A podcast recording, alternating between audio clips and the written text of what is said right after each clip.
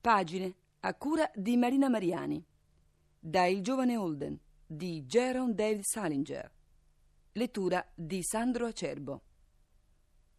Tutt'a un tratto guardai l'orologio nel guardaroba e mancavano 25 minuti all'una. Cominciò a venirmi la paura che quella vecchia signora a scuola avesse detto all'altra signora di non dare il mio biglietto alla vecchia Phoebe.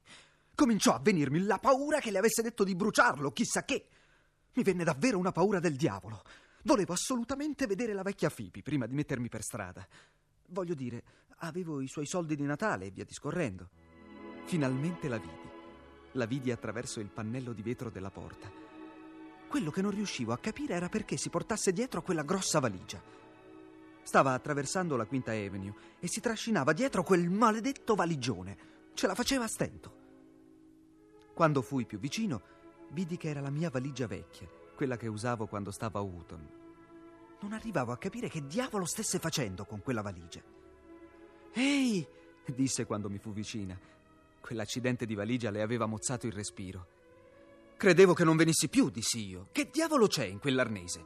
Non mi serve niente, me ne vado come mi vedi, non mi porto nemmeno le valigie che ho alla stazione. Che diavolo ci hai messo qui dentro?» Lei posò la valigia. «I miei vestiti», disse. «Io vengo con te, posso? D'accordo?» «Che?» dissi. A momenti cadevo quando me lo disse. Giuro davanti a Dio che a momenti cadevo. Mi girò un po' la testa e pensai che stavo per svenire un'altra volta o qualcosa del genere. «Li ho portati giù con l'ascensore di servizio, così Charlene non mi vedeva. Non è pesante, tutto quello che c'è sono 2 vestiti, i miei mocassini, la biancheria, le calze e qualche altra cosa. Non è pesante, sentila una volta. Non posso venire con te, Holden, non posso, ti prego». «No, chiudi il becco!» Pensai che stesse per venirmi un accidente. Voglio dire, non volevo dirle di chiudere il becco e via discorrendo, ma pensai che sarei svenuto di nuovo. «Perché non posso? Ti prego, Holden, non farò niente, verrò solo con te e nient'altro. Non mi porterò nemmeno i vestiti, se non vuoi, mi porterò soltanto...» «Non puoi portarti niente! Perché non vieni? Vado da solo, perciò chiudi il becco!» «Ti prego, Holden, ti prego, lasciami venire. Sarò molto... Tu nemmeno ti...» «Tu non vieni, ora chiudi il becco! Dammi quella valigia», dissi. Le tolsi di mano la valigia. Avevo quasi voglia di picchiarla. Per qualche istante pensai che le avrei mollato un ceffone, sul serio. Lei cominciò a piangere. «Mi pareva che dovevi recitare a scuola e via discorrendo. Mi pareva che in quella recita dovevi fare Benedict Arnold e via discorrendo», dissi. Lo dissi rabbiosissimo. «Che cosa vuoi fare?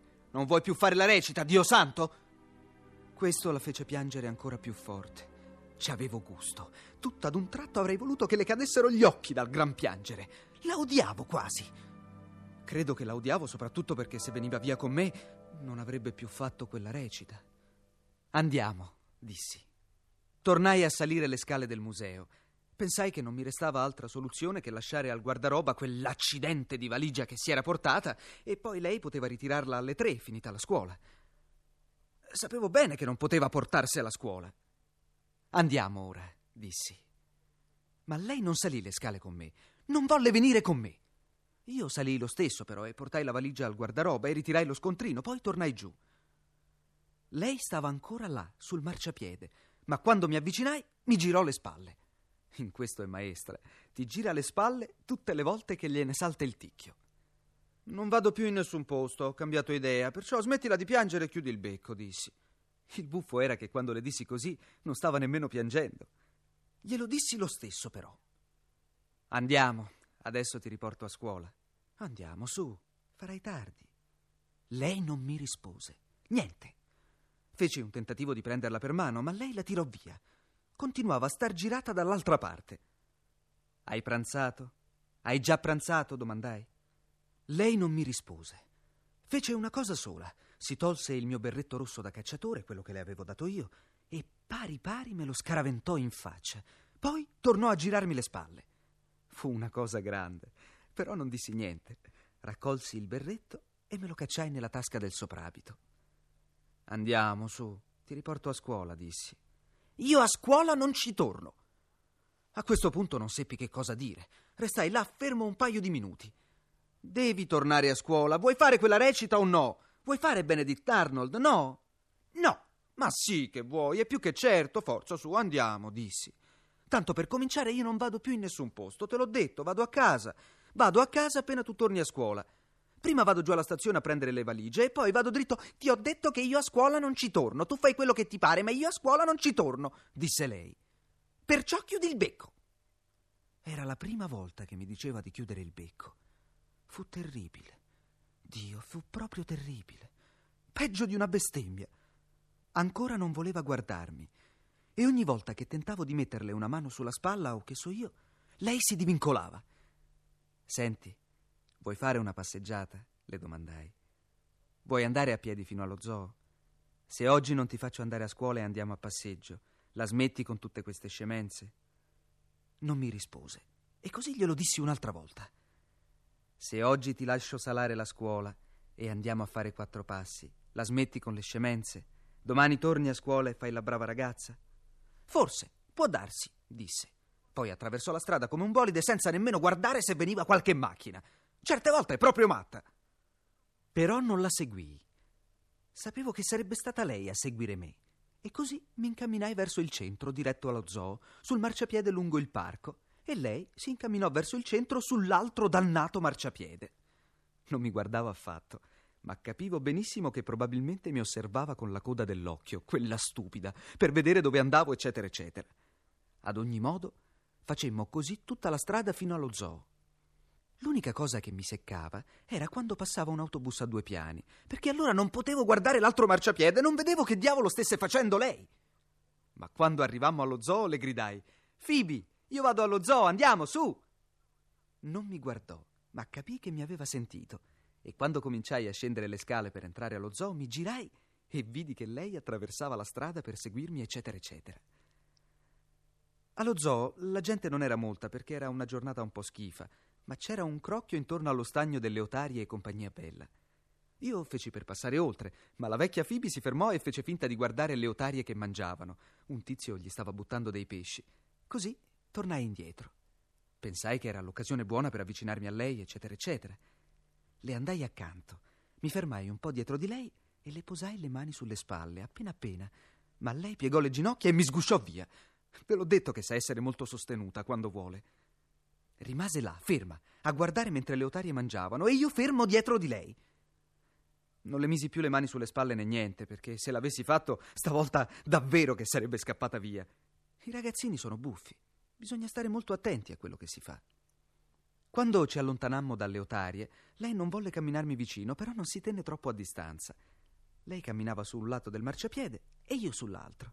Non era l'ideale, ma sempre meglio che vederla camminare lontana 1 miglio come prima. Ci avvicinammo a dare un'occhiata agli orsi, lassù su quella collinetta, ma non c'era molto da vedere.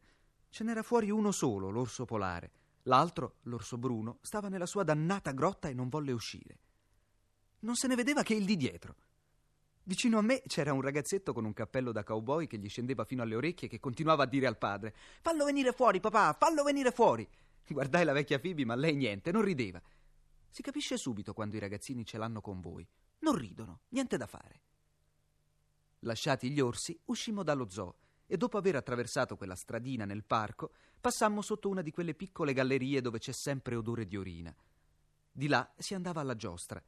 La vecchia Phoebe continuava a non volermi parlare, però adesso mi camminava quasi vicina.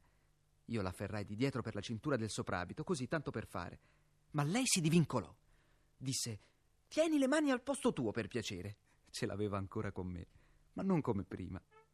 Ad ogni modo continuavamo ad avvicinarci alla giostra e già si cominciava a sentire quella musichetta saltellante che suonano sempre. Stavano suonando «Oi Marie», suonavano quella stessa canzone da una 50ina d'anni, da quando ero piccolo io. Ecco l'unica cosa simpatica delle giostre, suonano sempre le stesse canzonette.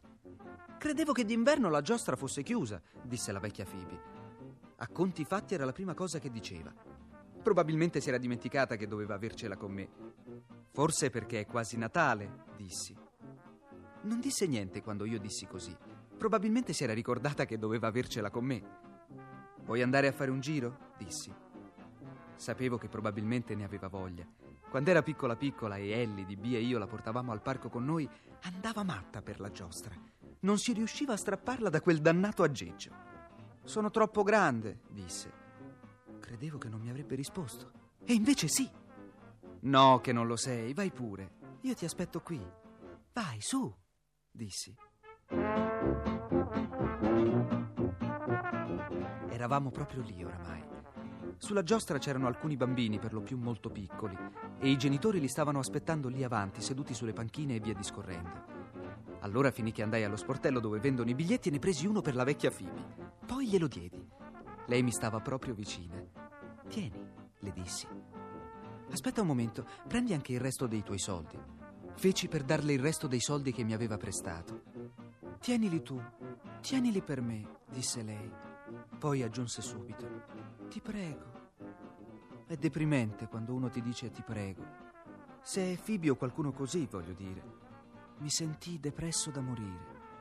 Però mi rimisi i soldi in tasca. «Vieni a fare un giro anche tu?» mi domandò lei. Mi stava guardando in modo un po' buffo. Si capiva che non ce l'aveva più tanto. «Il prossimo, magari. Adesso sto qui a guardarti», dissi. «Hai il biglietto?» «Sì». «Vai allora, io mi siedo su questa panchina, sto a guardarti». Andai a sedermi sulla panchina e lei salì sulla giostra. Ne fece tutto il giro. Voglio dire che ne fece proprio tutto il giro, una volta sola. Poi si sedette su quel vecchio stallone scuro dall'aria malandata. Allora la giostra si mise in moto e io guardai Phoebe che girava, girava. Sopra c'erano solo altri 5 o 6 ragazzini e la canzone che stavano suonando era «Fumo negli occhi». La suonavano in modo molto buffo, come se fosse jazz. Tutti i bambini si sforzavano di afferrare l'anello d'oro, anche la vecchia Phoebe. E io avevo un po' paura che cadesse da quel maledetto cavallo, però non dissi e non feci niente. Il fatto coi bambini è che se vogliono afferrare l'anello d'oro, uno deve lasciarli fare senza dire niente. Se cadono, amen, ma è un guaio se gli dite qualcosa. Finito il giro, lei scese dal suo cavallo e venne da me. «Stavolta vieni anche tu», disse. «No, sto solo a guardarti. Mi sa che sto solo a guardarti», dissi. Le diedi un po' dei suoi soldi. «Tieni, prendi qualche altro biglietto». Lei prese i soldi. «Non sono più arrabbiata con te», disse. «Lo so, sbrigati, ora ricomincia». Allora, tutta ad un tratto, mi diede un bacio. Poi tese la mano e disse: «Sta piovendo, comincia a piovere». «Lo so». E allora lei fece una cosa che per poco non mi lasciava secco. Mi infilò la mano nella tasca del soprabito, ne tirò fuori il mio berretto rosso da cacciatore e me lo mise in testa. «Non lo vuoi tu?» dissi. «Per un po' puoi portarlo». «D'accordo, però adesso sbrigati, finisce che perdi il giro. Non troverai più il tuo cavallo né niente». Ma lei continuava a esitare. «Lo pensavi proprio quello che hai detto? È vero che non vai in nessun posto? È vero che dopo vai a casa?» mi domandò. «Sì», dissi, e lo pensavo davvero. Non le stavo dicendo una bugia. Andai a casa davvero dopo. «Sbrigati ora», dissi. «Si sta muovendo». Lei scappò via, comprò il suo biglietto e tornò su quella maledetta giostra appena in tempo. Poi ne fece tutto il giro finché non ritrovò il suo cavallo. Allora ci montò sopra. Mi salutò con la mano e anch'io la salutai con la mano.